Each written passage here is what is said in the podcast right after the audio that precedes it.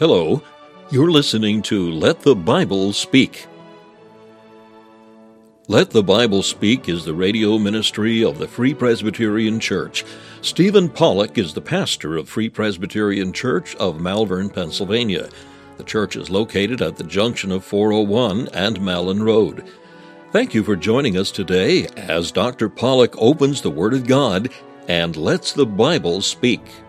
Well, please turn tonight in your Bibles to Revelation chapter 15, uh, reading together from the verse number 1.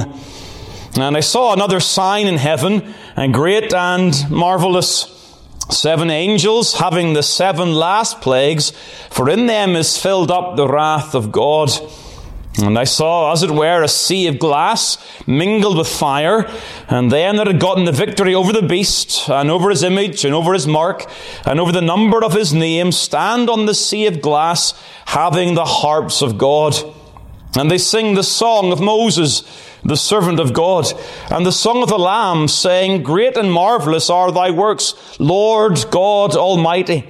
Just and true are thy ways, thou King of saints who shall not fear thee, O Lord, and glorify thy name, for thou only art holy. For all nations shall come and worship before thee, for thy judgments are made manifest. And after that I looked, and behold, the temple of the tabernacle of the testimony in heaven was opened. And the seven angels came out of the temple, having the seven plagues, clothed in pure and white linen, and having their breasts girded with golden girdles. And one of the four beasts gave unto the seven angels seven golden vials full of the wrath of God who liveth forever and ever. And the temple was filled with smoke from the glory of God and from his power, and no man was able to enter into the temple till the seven plagues of the seven angels were fulfilled. Amen. Again, we look to the Lord to bless his word uh, to our hearts tonight. When you read the beginning of chapter 15, you're reading a new section, a new cycle, a new group of visions. You'll see the words there. I saw another sign in heaven, great and marvelous. And, that corresponds to uh, some of the words of the opening of chapter 12. And there appeared a great wonder in heaven. And so chapter 15 is opening another cycle of visions, another set of sevens. Seven angels, seven plagues, uh, with seven vials, or if you like, seven bowls full of the wrath of God. And the visions that we see here, they are visions that are ushering in final judgment. And the wrath of God poured against and upon the ungodly. Chapter 16, verse 1 begins, uh, the angels having been given their vials, it says there, go your ways and pour out the vials of the wrath of God upon the earth. Uh, these are the angels that have in chapter 15, verse 1, uh, the seven plagues, and they are filled up indeed the wrath of God. Now, what you see then in chapter 16 is really some language that corresponds to things we've already noticed. Chapter 16, verse 2, uh, refers to the vial being poured out upon the earth, and there's a grievous sword upon the men which had the mark of the beast and upon them that worshipped his image. And so in chapter 16 verse 2, you're reading words whereby the wrath of God is poured out against those who have received the mark of the beast, who have worshipped the beast and the dragon. Now, back in chapter 14, we saw this in the language again of God's wrath. Verse 9 of chapter 14, the third angel followed them, saying with a loud voice, If any man worship the beast and his image and receive his mark in his forehead, and then verse 10, the same shall drink of the wine of the wrath of God. So you have the warning then in chapter 14. And again, we saw the idea of trumpets being sounded there. Trumpets, warnings, and then the vials come as the outworking of those warnings. And those who worship the beast, who take the mark on their forehead, they indeed are those who suffer the wrath of God. And then again, chapter 16, and the verse number 17, and I would say chapter 16, verse 17, all the way through to the end of chapter 18, is teaching regarding the fall of Babylon. You've got there in the verse number 19, and the great city was divided into three parts, and the cities of the nations fell, and great Babylon came in remembrance before God to give unto her the cup of the wine of the fierceness of his wrath. And so Babylon, in this vial, is now receiving the wrath of God in the seventh vial. Again, I think the significance there in chapter 17 and 18 gives some more details regarding the fall of Babylon, the great harlot, the mother of harlots, the abominations of the earth, fallen, fallen is Babylon. But again, that's not a new theme. Back in chapter 14, verse number 8, there was again the warning of that uh, regard. And there followed another angel saying, Babylon is fallen, is fallen, that great city, because she made all eight nations drink of the wine of the wrath of her fornication. So again, what you're seeing here, just I'm proving again to you that in Revelation, you're not seeing one chapter following another chronologically, but you're seeing these cycles of visions, one repeating upon another, and one really dealing with the same things, but with different perspectives. And ultimately, when you see chapter 16 and the vials being poured out, what you're seeing here is the declaration of God's judgment on the lost and the fallen world. You see, at this point, it's good to remember that you're approaching another dominant idea in the closing chapters. You're going to see more clearly in the closing chapters two cities. And you see Babylon and you see Jerusalem. And both of these cities are used as pictures of things that are more significant than any earthly city. Jerusalem, of course, we know from chapters 19 and following, speaks to us of the bride of the Lamb. Jerusalem that ascends and or descends and comes from heaven, representing the bride of Christ, the, the people of God, the redeemed company from all ages, signified as Jerusalem, Mount Zion, the heavenly bride of Christ. Babylon is the opposite. As Jerusalem speaks of the bride of the Lamb, so Babylon speaks to us of the world and all who follow the beast and the dragon. It is the kingdom of darkness, not the kingdom of light. It is the kingdom of the evil one, not the kingdom of the Holy One. These are the contrasts that you're encouraged to see. And so I, I, know there are so many questions regarding all the significance of this and what's going to be fulfilled here and where and all the types and how they're fulfilled. But in simple terms, you're seeing on the one hand, the people of God are blessed and are safe. And on the other hand, the people of the devil, they are cursed and they are facing the wrath of God. Simply speaking, that is what you're seeing in these words. And so you get to chapter 16, the verse number 15 again, and this, remembering this whole context, you'll see the gathering but the gathering of verse 16 comes after Christ speaks in verse 15 Behold, I come as a thief. Blessed is he that watcheth and keepeth his garments, lest he walk naked and they see his shame. And then Christ gathers together in a place called in the Hebrew tongue Armageddon. What you're seeing there is the gathering of the ungodly. And kind of that final battle, that final conflict where Christ will indeed reign over all. And every nation will be under Christ and under his rule and his kingdom. And so what you're seeing here, chapter 16, 17, and 18, uh, they are, if you like, they're the detail, they're the flesh upon the skeleton of the vision that we see beginning in chapter 15. The angels, the vials, the plagues, and the wrath of God. And so you may ask the question, well, what has this got to do with the suffering church? Again, I've been trying to hold tight to the theme that we're looking at themes that would, that would really encourage the church in its persecution. So, what does this do to encourage the church? Well, on the one hand, they have the encouragement that though they are suffering under the work of the dragon in their day, and though Babylon seems to be reigning in their day, they should live by faith Live by faith, not sight, and faith in the God that will indeed one day pull down Babylon and the beast and all that serve the beast. So it is in our day. Babylon seems to be reigning. And the ungodly world, the devilish devices, deceptions, and all of the adulteries of this present evil age, it seems to be that the devil reigns. So we get despondent, we get downcast, but we must live by faith. We must see these visions and understand that what is now is not what will be forever. Indeed, God is working out His purposes in His own time, and we'll see that uh, very soon. It's also worth noting, though, that in this cycle of visions, again 15, 16, 17, 18, in this cycle, the church is being encouraged by yet another sight of heaven. They're given a glimpse, a vision of the church victorious, praising God in heaven. You know what it says there in verse number 2 of chapter 15? And I saw, as it were, a sea of glass mingled with fire. And then there are those, and they're standing on the sea, and they have the harps of gold, and they've got the victory over the beast, over his image, and over his mark, and over the number of his name. They've not succumbed to the deception of the evil one. They've, not been duped and deceived. These are those who have the victory.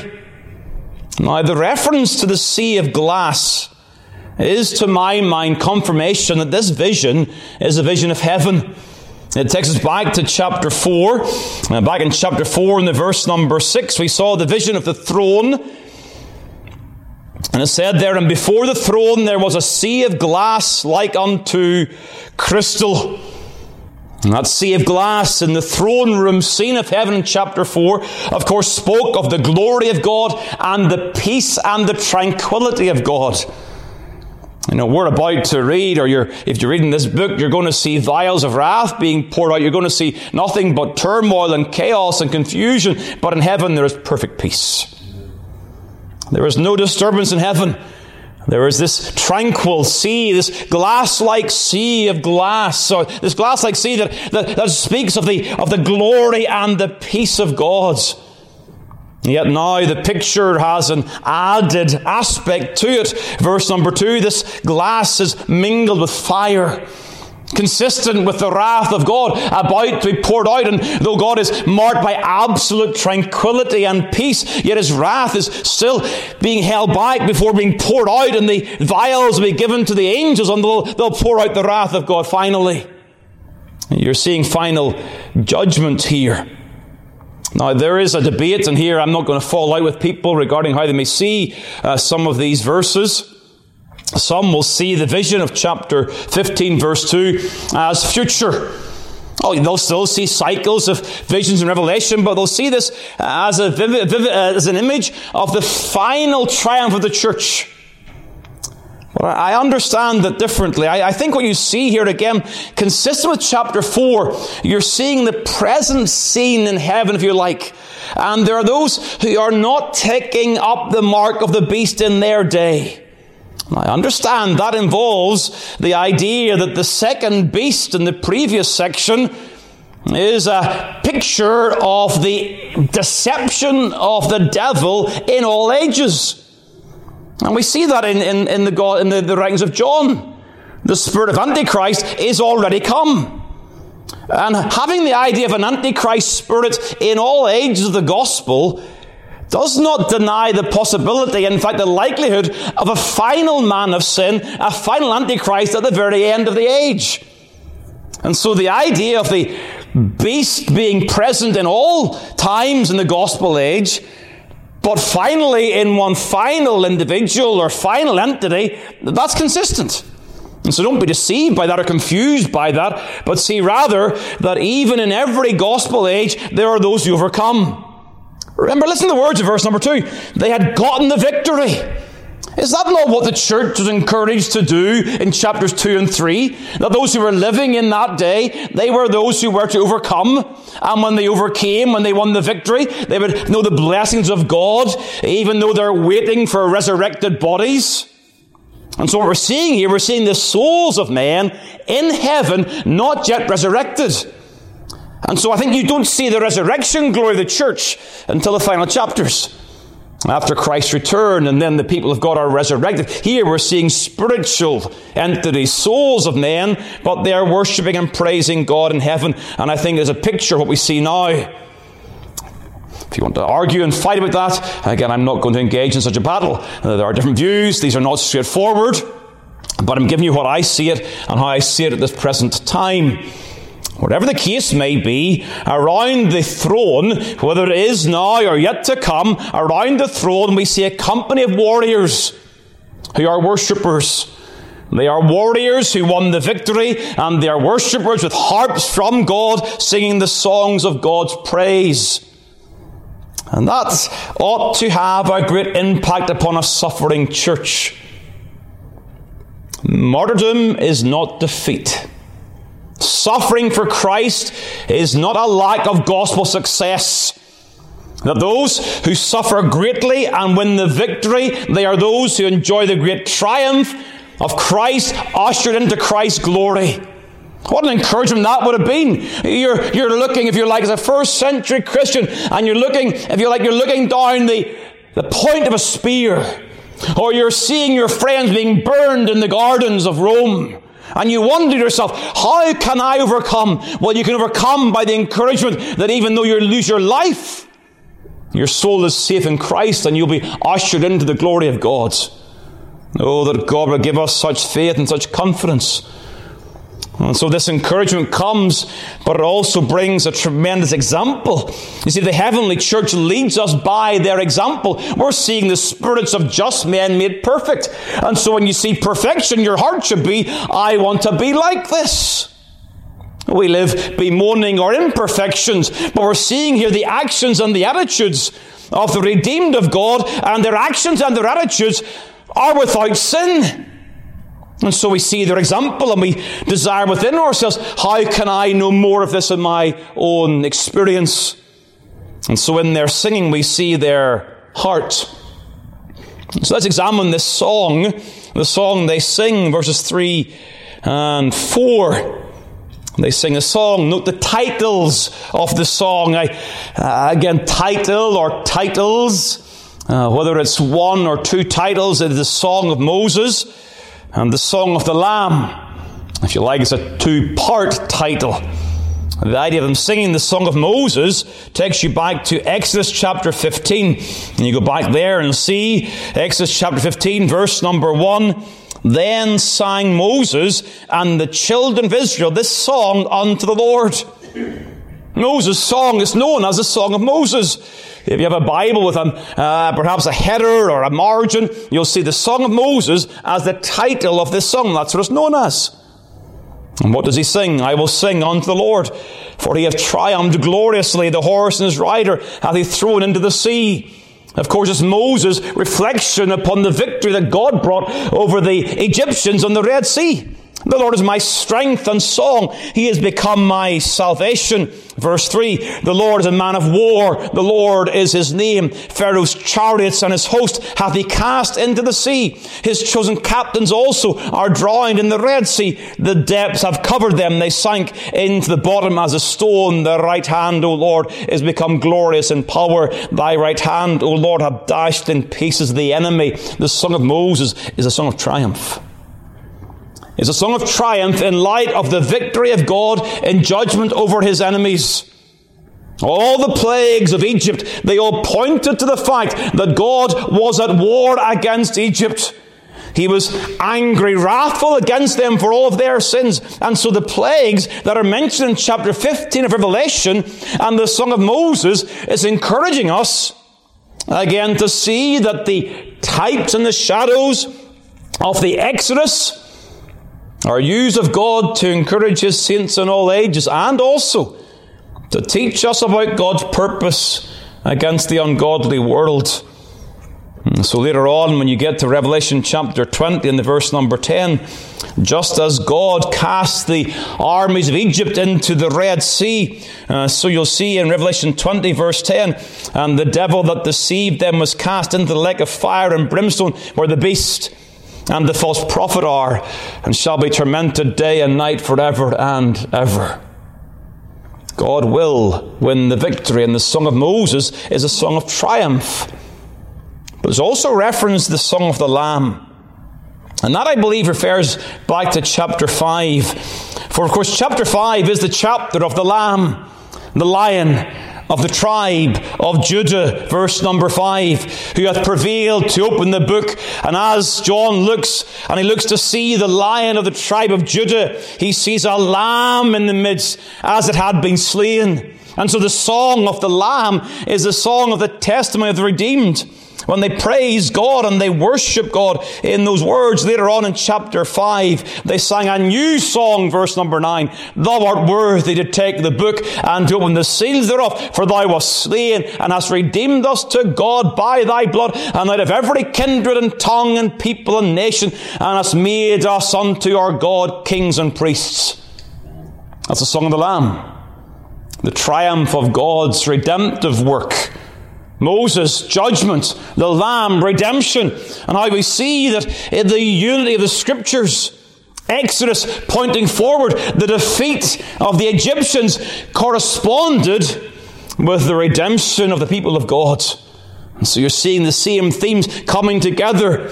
That though the devil and the beasts and the dragons and all of these things will wage war against the church, the glorified church will sing the praises of Moses and the Lamb the title of the song. Note, secondly, the triumphant tone of the song. This song marks exuberant praise unto God. Oh, this company, they're not living in despair, but understand the glory of God as supreme.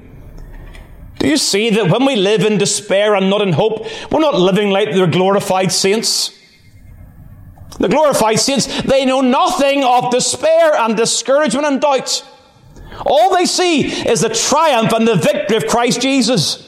And so when we succumb to those things, we're allowing unbelief to cloud our view of the glory of God. But this company, they, they focus on the works and the ways of God. And their delight is expressed. Verse number three, great and marvelous are thy works. Great speaks of the size and the scope of God's work. God does not work narrowly or in small ways. He works, and the word that is used here, he works in a mega way. Huge, magnificent are the works of God. He does not work in a small fashion in this world. His works are glorious, marvelous. The word speaks of causing wonder, worthy of admiration, worthy of our awe. God's works are awful. Hence, they say, verse 4, Who shall not fear thee and glorify thy name? When you contemplate the magnificence of God, you cannot but respond in fear and praising his name. Such is his magnificence, and so are his works. They see and they express delight. We also see descriptions being given on these works and these ways. They are referred to as being just and true. Verse 3 Just and true are thy ways. Just works. It has the idea of God consistently performing his works according to his own standard. It's a fascinating thought to think that God holds himself to his own law. God cannot violate his own law. Unlike so many of the earthly rulers of the day, human authorities will happily sometimes dispense their own laws, but not God's. The words of Zephaniah chapter 3, corresponding to the injustice of the injustice of the, uh, the nation around, the just Lord is in the midst thereof. He will not do iniquity. God's works in this world are always just. We wonder, we, we're like Habakkuk. How is God judging? How is God judging the people of God with those who are more wicked? But God's ways, even in those things that are beyond our comprehension, they are just ways, just works, true works, without deception. Uh, but whenever it speaks of God being true, it is connected with His faithfulness. God does His works as He has promised. You can easily think how this would encourage a persecuted church God's works are just. The ungodly will not go unpunished. God is not ignoring the wickedness and all of their rampant sin. God's not blind to it. He's not casting a blind eye to it. He is just in all of his ways. And so whilst his patience waits now, that patience is just patience. It is not excusing sin. It is waiting until sin is fully judged. The just God will keep his word regarding the triumph of the church. These are things that encourage us. They, they build us up in our faith. It's a vital reminder for us here. This company have overcome, and we also can overcome. We can overcome every attack and every assault, but only by faith in God. Knowing the character of God Have we forgotten to dig into the scriptures to know more about our God? For those who know their God, they're strong they do exploits, and it's by faith in God that we overcome. I've said already, when we, over, when we succumb to unbelief, then, then doubts and discouragements come, but it is, it is the character of God that keeps us going. Knowing that His character governs all His works in such a way that we know in advance what God will do. We know God's character, therefore we do know what God will do in this world. He will glorify His church and pour His wrath out upon the ungodly. His character, His justice, His truth demands that He does that, keeping all of His promises. That's the triumphant tone of the song. And finally, you have the topics of the song. Now, the topics certainly implied in the titles. Moses speaks of judgment, the Lamb speaks of redemption, and certainly judgment's in view here. And I know the thought of judgment's not very prominent in our worship. Yeah, that's prominent in the worship of the saints in heaven, prominent in the worship of the Psalms. I think there is some deficiency in our worship when it comes to this subject. We do praise God for His coming judgment upon the ungodly. But also, this song, the topic of judgment, yes, is there, but there is also the note of triumph here. The note of triumph and redemption. Again, you see it here, verse number four. For all nations shall come and worship before thee. I don't think this refers to those who are compelled to bow the knee when judgment comes. You know, the thoughts that even the ungodly in their rebellion will be compelled to bow the knee to Christ in that day. Every knee shall bow, every tongue shall confess. But what you see here, again, when the ungodly face the wrath of God, chapter 16, verse number 10 tells us that when the wrath of God is come, they repent not of their deeds and they blaspheme the God of heaven. And so what you're seeing here in chapter 15 is not compelled but contented worship of the triune God because their hearts have been changed. Nations coming to praise God. And our hearing of this song in heaven is hearing the hope of heaven, the expectation of heaven, of nations coming and worshipping God. Did we not just read chapter 5 and the song of the Lamb? And in the Song of the Lamb, thou wast slain and hast redeemed us to God by thy blood out of every kindred and tongue and people and nation. And so the triumph, the Song of the Lamb, is the expectation of nations coming to worship God in truth. What hope! What expectation! And though the church in the first century is suffering, and though we may suffer today, we have the certain hope of heaven that the nations will come and worship our gods. When speaking on the Lord's Day on the resurrection of Christ being predicted by the prophets, for some reason I do not know why I forgot to turn to a verse I'd intended to turn you to.